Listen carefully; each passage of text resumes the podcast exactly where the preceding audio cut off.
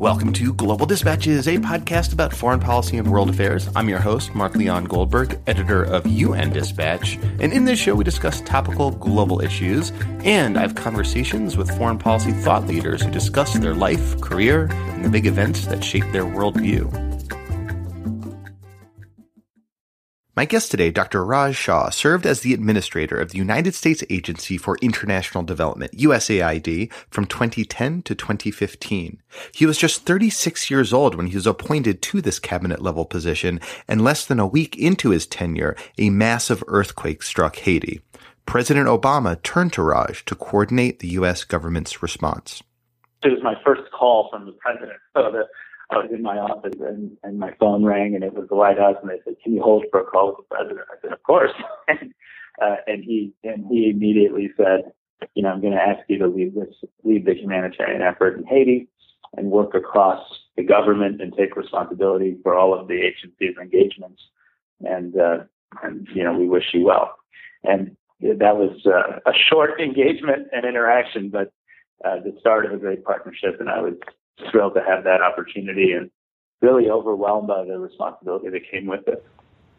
And we do discuss how he came to terms with that responsibility. We also have a very interesting discussion about his childhood growing up the son of immigrants from India and how that compelled him to a career in global health and development. And that career really started with the Gates Foundation. He was one of the very early employees of the Gates Foundation where he helped design a financing mechanism that to this day is helping to fund vaccines around the world.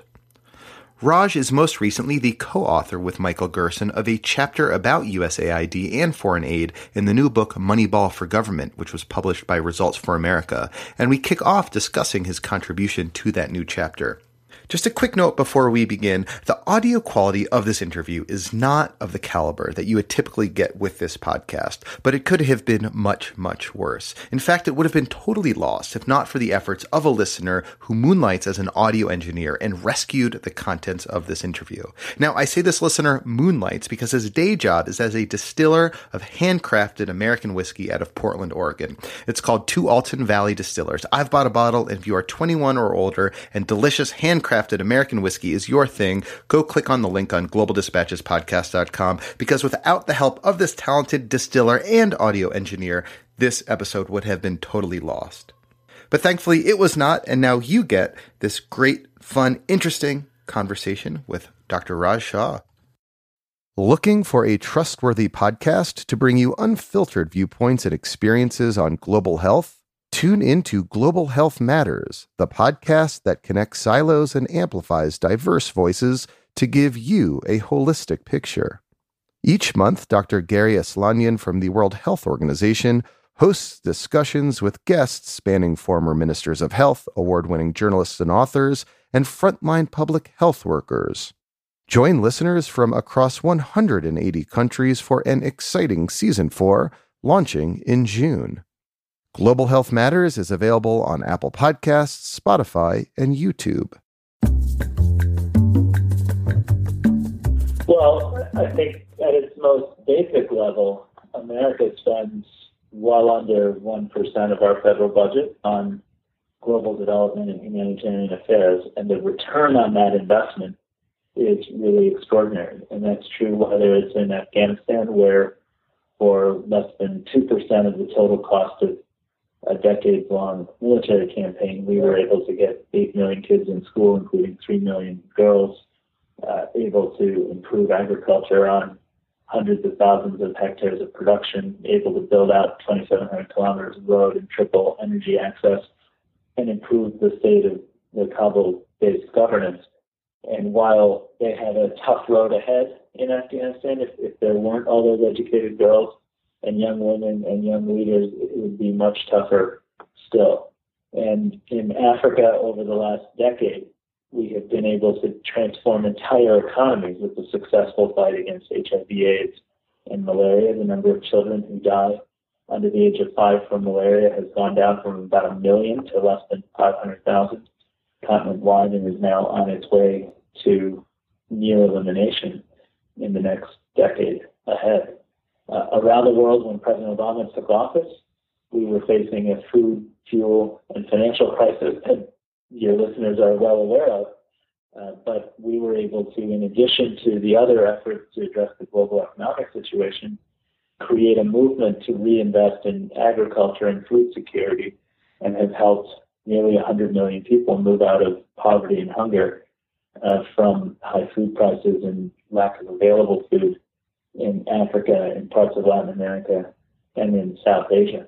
And, you know, in the Central American countries that had such a challenging situation with young children coming on their own unaccompanied from the United States, we've done everything we can to support governance, rule of law, anti-crime engagement, and food and education programs for children, helping hundreds of thousands of families lead a better life at home.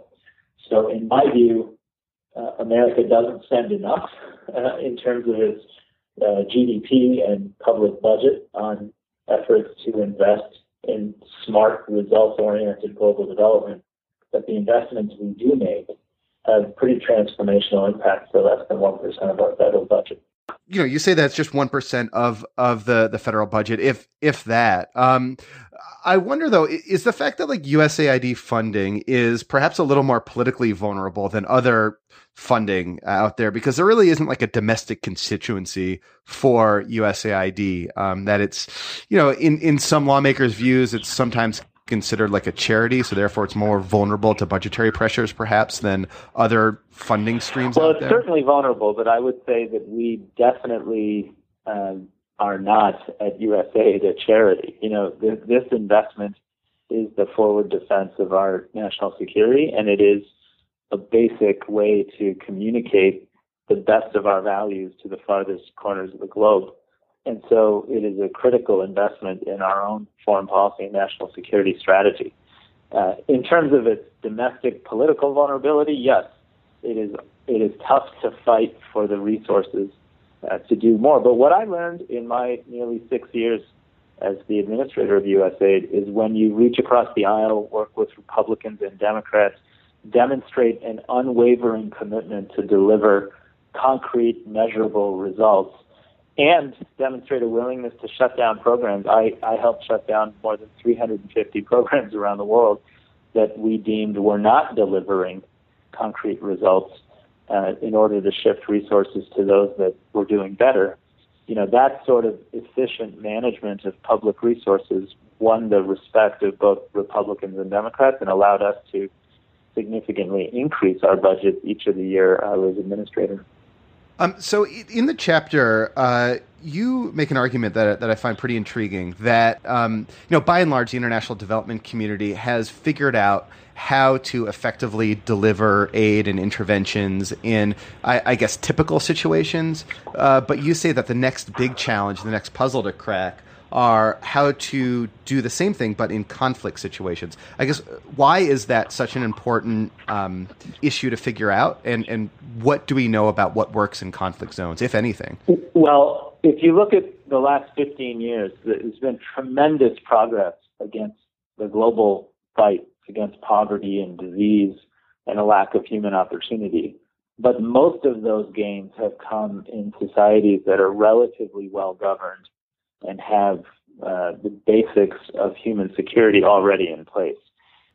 Yeah, Tanzania, Tanzania, Ghana, you know, countries that have cut hunger in half have eliminated uh, under five child deaths uh, to a very large extent and made significant progress in creating jobs and opportunity for their economies. And by the way, growing at six, seven, eight percent uh, annually for nearly a decade. And when you look at the next 10 to 15 years. Today, there are more than a billion people that still live on a dollar a day of income. 860 million people will go to bed hungry tonight.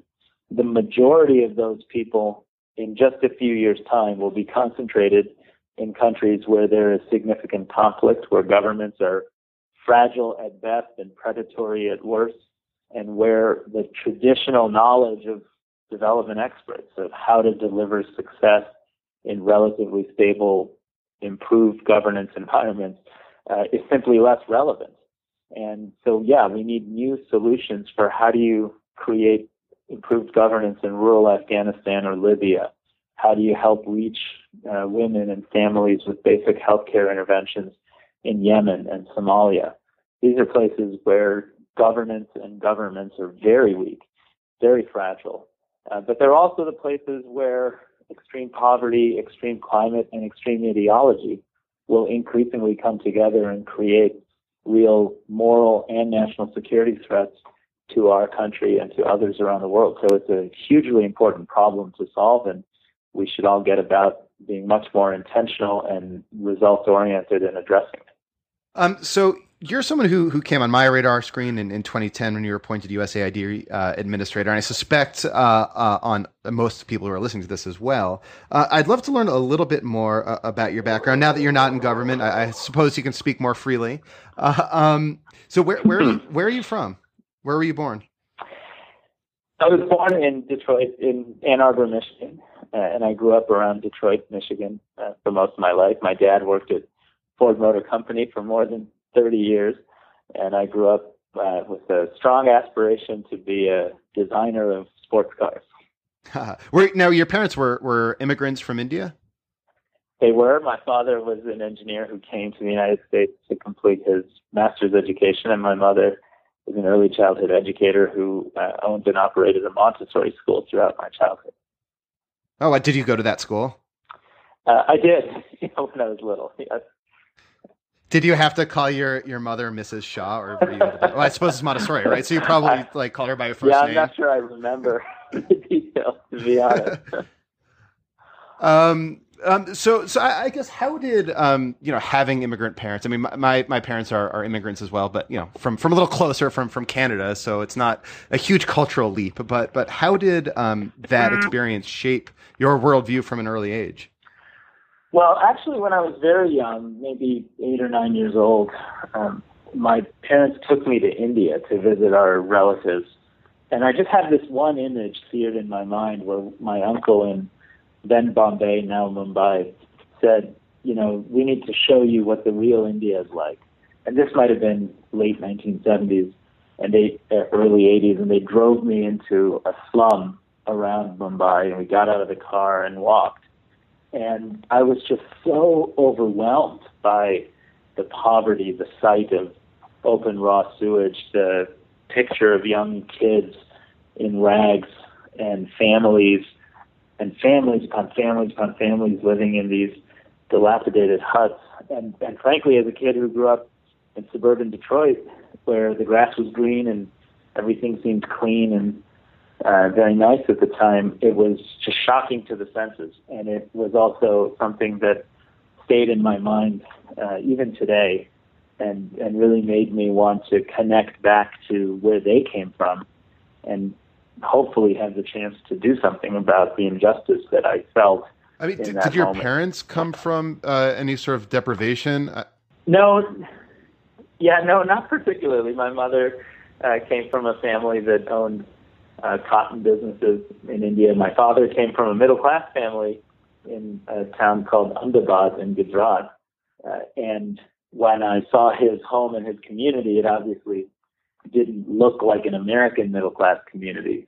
Uh, it looked to me like a poor community. But in that time and in that age, that was what the Indian middle class lived, you know, how people lived. And my, my dad, in particular, um, when, when his father, who was an accountant, sent him to the United States to complete his studies, he emptied his entire retirement account for a one-way ticket to the United States of America for my dad. And they just had this abiding faith that there would be more justice and opportunity in America than he would ever experience in India. And so, I mean, did you grow up kind of like the typical, like, you know, son of immigrant, like very driven, uh, sort of thing? That that sort of that sort of disposition, which is I think common among among the, the children of immigrants to America. Yeah, I'd say that's accurate. You know, I was supposed to be a cardiologist, never quite got there. Uh, but yeah. but yes. Uh, well, how far? What, what, what? When did you go to, to? So, what inspired you to go to medical school? Well, actually, what you know, after after college, I went to the University of Michigan and studied economics and science, and I was deciding whether to go into economics or medicine and I had an experience working in rural South India on a tuberculosis project. And I was uh, motivated by that experience to want to have a career in global health. And I wrote, I think, in my own personal judgment, a rather eloquent essay to that effect, applied to and went, went to medical school. Uh, but I always, in my heart of hearts, had a passion for sort of economics, policy, and politics. And after medical school, joined Al Gore's presidential campaign, first as an intern, and then became his healthcare advisor. And and my uh, sort of professional life in policy and politics started there. It's interesting though that that your interest were in global health. I mean that in in I suppose what was this like the the late 1990s or, or mid 1990s? That wasn't like a, a big field yet. I mean, it's a huge field now, but back in the day, it wasn't really. It was probably just emerging back then. I would imagine. Yeah, it wasn't a great field in terms of there were no job opportunities in particular, uh, but there was no Gates Foundation. exactly, yet. exactly. Um, and and so you know when I when I went to med school, I actually said, hey, I want to do global health, and within a few years, I was on a path to, to really be domestically oriented and a specialist in in U.S. medicine. In part because that's how we get trained in this country, you know, and in part because you're exactly right. There, there were very few opportunities in global health, but but I was fortunate, and I met people who, who gave me some unique chances to work on health policy in Latin America at PAHO and the WHO, and uh, and then really exceptionally lucky in having the chance to join the Gates Foundation very close to its inception. So what was that like to, to, I mean this I mean the Gates Foundation obviously has like transformed the landscape of of global health just by you know the virtue of its I think size and its ambition. Um, but what what was your early role in the Gates Foundation? Like were you and Bill Gates and Melinda Gates just kind of strategizing figuring out what what to do? Well, it was a very very small team at the time and great leaders like Bill Foege, of course, famously led the eradication of smallpoxes. Jimmy Carter, CDC director, Bill Gates and so many others would come together and we would, in fact, talk about what should our strategy be? How can you best use these incredible resources to save children's lives and to most efficiently and effectively save lives and transform human inequity at global scale. And for, for someone, you know, coming out of medical school and then the Gore campaign, just having the chance to learn from Bill and Melinda and the way they were thinking through these problems uh, and to see their ambition to not just do a few good things in certain places, but to invest in the kind of technology that could be effective across 120 million child birth cohort every year, or to see the relentless focus on, okay, we're trying to save lives, but what's the cheapest, most cost effective way to save a year of life, and looking at things called DALY tables, these disability adjusted life years, and trying to actually model what it costs to save a life year through different interventions and then allocate resources that way was was really fun for someone who uh, loved econometrics and was statistically inclined and had a medical background and had a dream to work on global health. So I just felt very fortunate to be there, and I'm glad they gave me the opportunities to learn and grow in so many different ways. Uh, do you remember like a specific conversation with with Bill or Melinda when you realized that this was like a place? Oh, absolutely. My my favorite one was we we were really trying to think through how can you get the billions and billions and billions of additional dollars required to immunize every single child around the world. And I had worked with a few of my colleagues on a proposal called the International Finance Facility for Immunization, but it would be the first ever uh, immunization bond that would be backed by mostly European governments making long-term commitments, uh, and then it would raise billions of dollars in the private capital market. And in my that was your proposal. That was a proposal that I helped create. Yeah, oh, okay. I did not. I did not know that. That's impressive. Yeah, and that basically funds when, Gavi now. But sorry, go ahead. Yeah, it's really transformed the way we procure vaccines around the world, and that's super exciting. But when when we first proposed this to Bill, uh, he was skeptical it could work, and, and sort of in his famous uh, and very challenging style, uh, explained all the reasons it might not.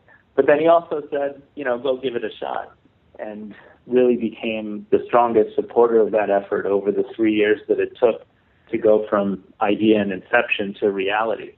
And I, I still remember the day that I realized it was actually going to become real uh, because I was so convinced it would be successful and so transformational.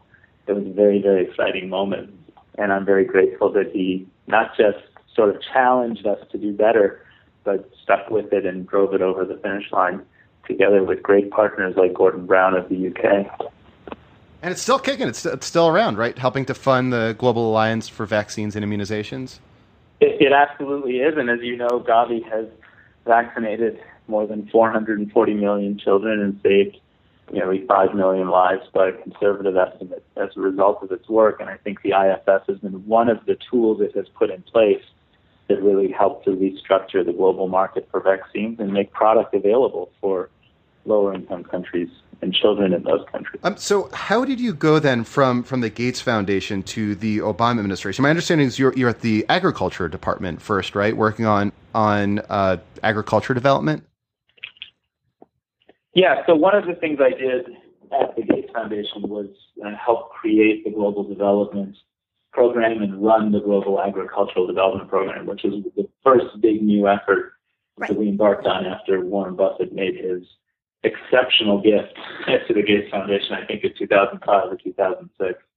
And so through that experience, I got to learn a lot about agriculture and science.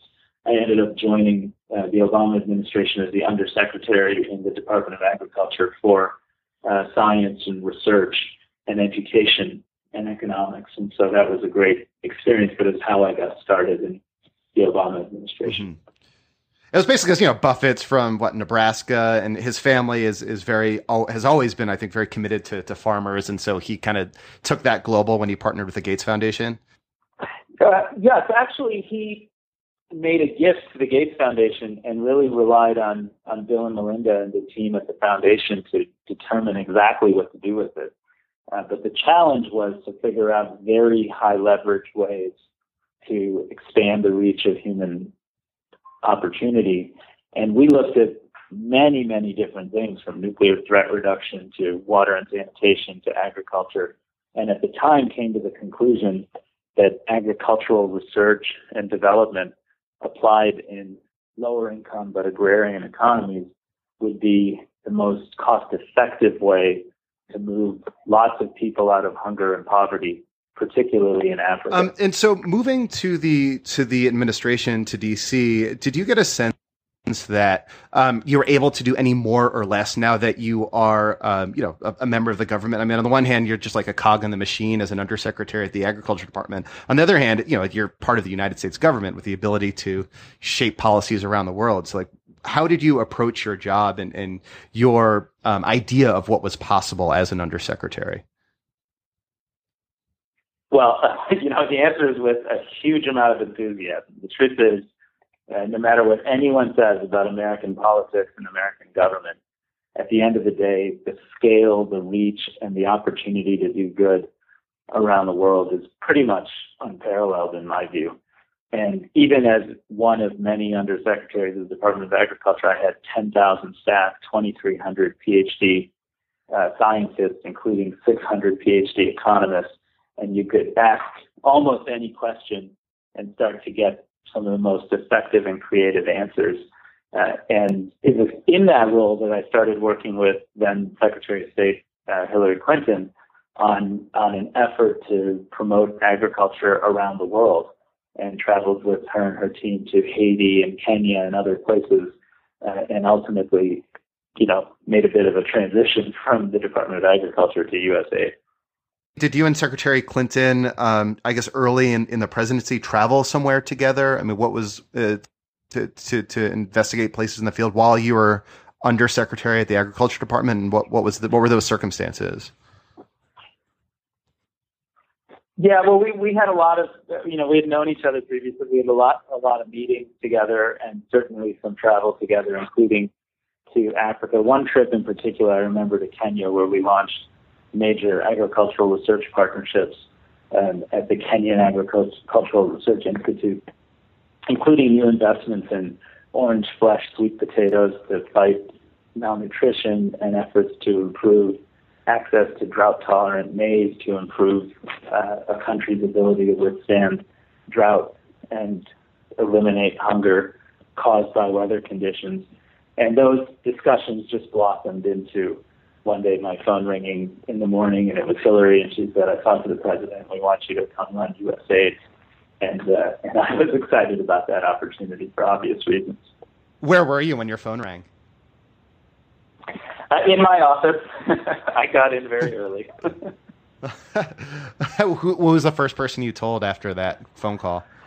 Uh, it was Tom Vilsack. Tom is our outstanding agricultural secretary who invited me to be part of the administration, and he was uh, he was happy for me and a little bit disappointed at the same time, but uh, but has continued to be a great friend and partner. And and that's one of the things that's so great about you know a, a team like the Obama team, or I think any presidential administration, is when you have folks working across different agencies and different lines of effort, but against the same goal in this case, fighting child hunger at home and abroad.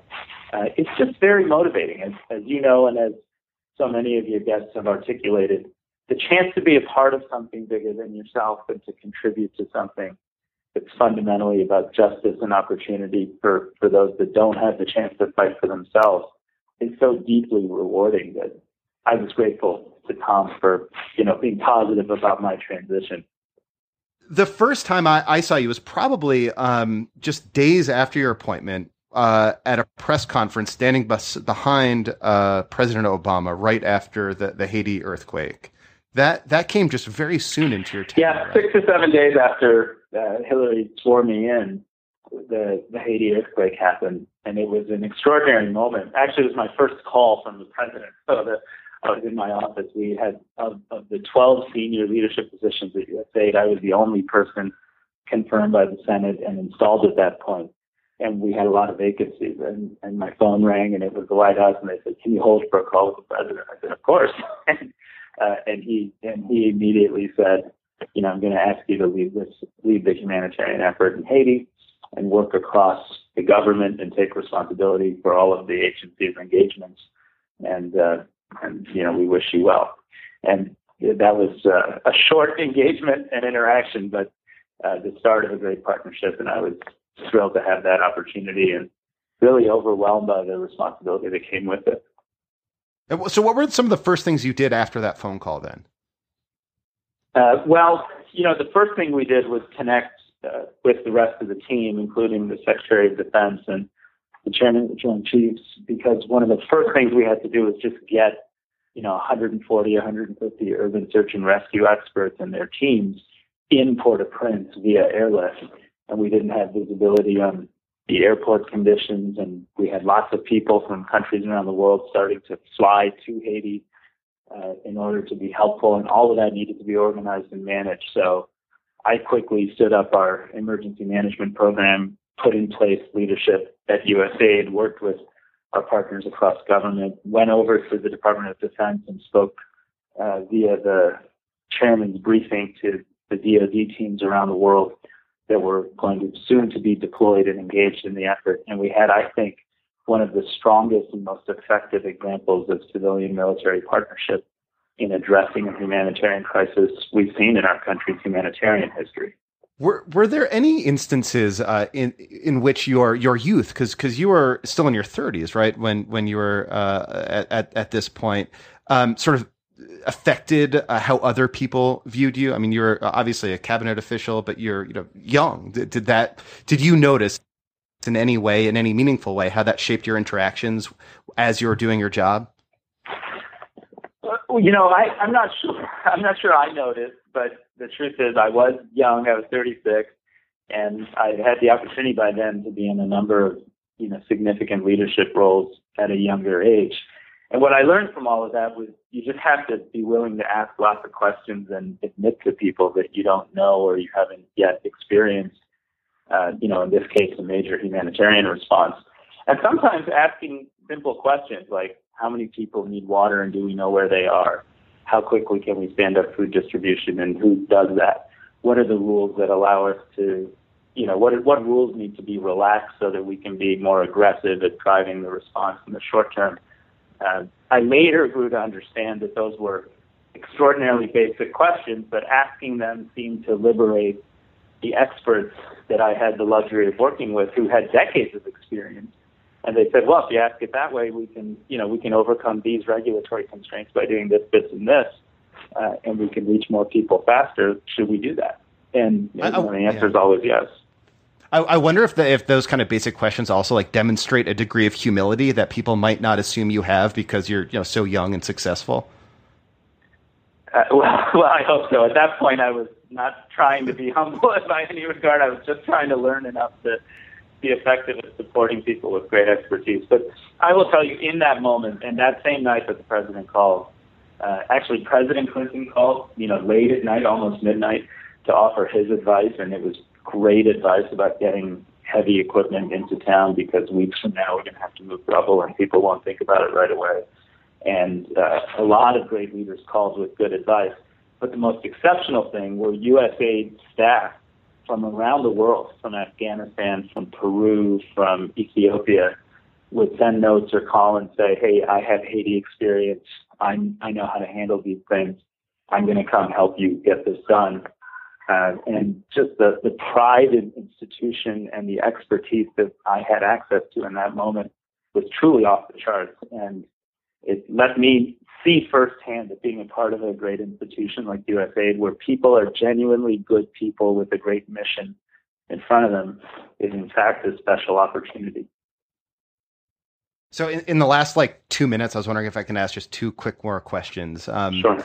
Uh, the first is, is is you know along the lines of, of, of the previous question. Um, you're you're also the the highest ranking Indian American ever appointed in, in the U.S. government. Um, we obviously have like a pretty I think proud and and, and uh, tradition in the United States of of you know identity politics, uh, which you know I think sometimes gets a bad rap, but I think is valuable. I'm wondering um, how you approach the fact that you are the highest ranking Indian American sort of ever in the history of the United States. Well, I was excited about that reality, but I also, you know, just did my best to do my job and to learn from others. And there are a lot of Indian Americans in the Obama administration and in American politics on both sides of the aisle who have been trailblazers that made all of that possible. So I was grateful for the opportunity. Frankly, I didn't think about it that much, uh, but I was proud of the fact that my community was so supportive of me personally, and they were just so happy to see a fellow Indian American in a role where they were contributing in public service, and that further motivated me to just do the best I could. Did it ever manifest itself when you visited India? Were there any like fun interactions? Well, yeah, certainly on our first trip to India uh, with with President Obama, actually in 2010, uh, he he made sure to mention to nearly everyone we met, including the Prime Minister and his wife, that I was in fact uh, you know, a, a, relatively senior Indian American appointee. Uh, and, and he would also go out of his way to point out that I was quite young, uh, which, you know, in India is less helpful, right? Because most of the ministers there are, you know, a, a little bit older than even here in the United States and age is, age is thought of differently. I would just smile and do my best, but it made the president happy and joke about it and, uh, and it all worked out well in the end. Uh, so so just to wrap up, so what's what's next for you? Like what what's what's on your agenda? What challenges? What what what are you going to do now? I mean, you, have written this chapter, which is excellent with Michael Gerson. Uh, what else are you up to? Well, I was very proud to contribute with Michael Gerson, who I think of as a great Republican leader on these same exact issues. Uh, passionate, smart, thoughtful, and very successful in his own right. And the two of us contributed to Moneyball for Government, which I think is not just a book, but a movement about bringing data and evidence to the task of governance. Uh, so I'm a, a, senior fellow at Results for America. I've started a private equity firm called Latitude Capital that is trying to invest in power and water and other related infrastructure investments in developing countries to help expand the reach of human opportunity. But from a commercial perspective, and from a policy perspective, my most serious uh, contribution, I hope, will be in the area of fragile states. I just think America can do better at engaging in those places in a way that's part of the fight against extreme poverty, part of the fight to ensure that every child everywhere has a real opportunity to experience justice and a fair life, uh, but also an increasingly important part of our own national security and foreign policy. Well, well, Raj, thank you so much for your time. This is great. Yeah, thanks so much. All right. Thank you all for listening. Thank you to Raj Shah. And thank you again to the listener slash distiller slash audio engineer who rescued this episode from the depths of audio Hades. All right. I'll talk to you next time. Bye.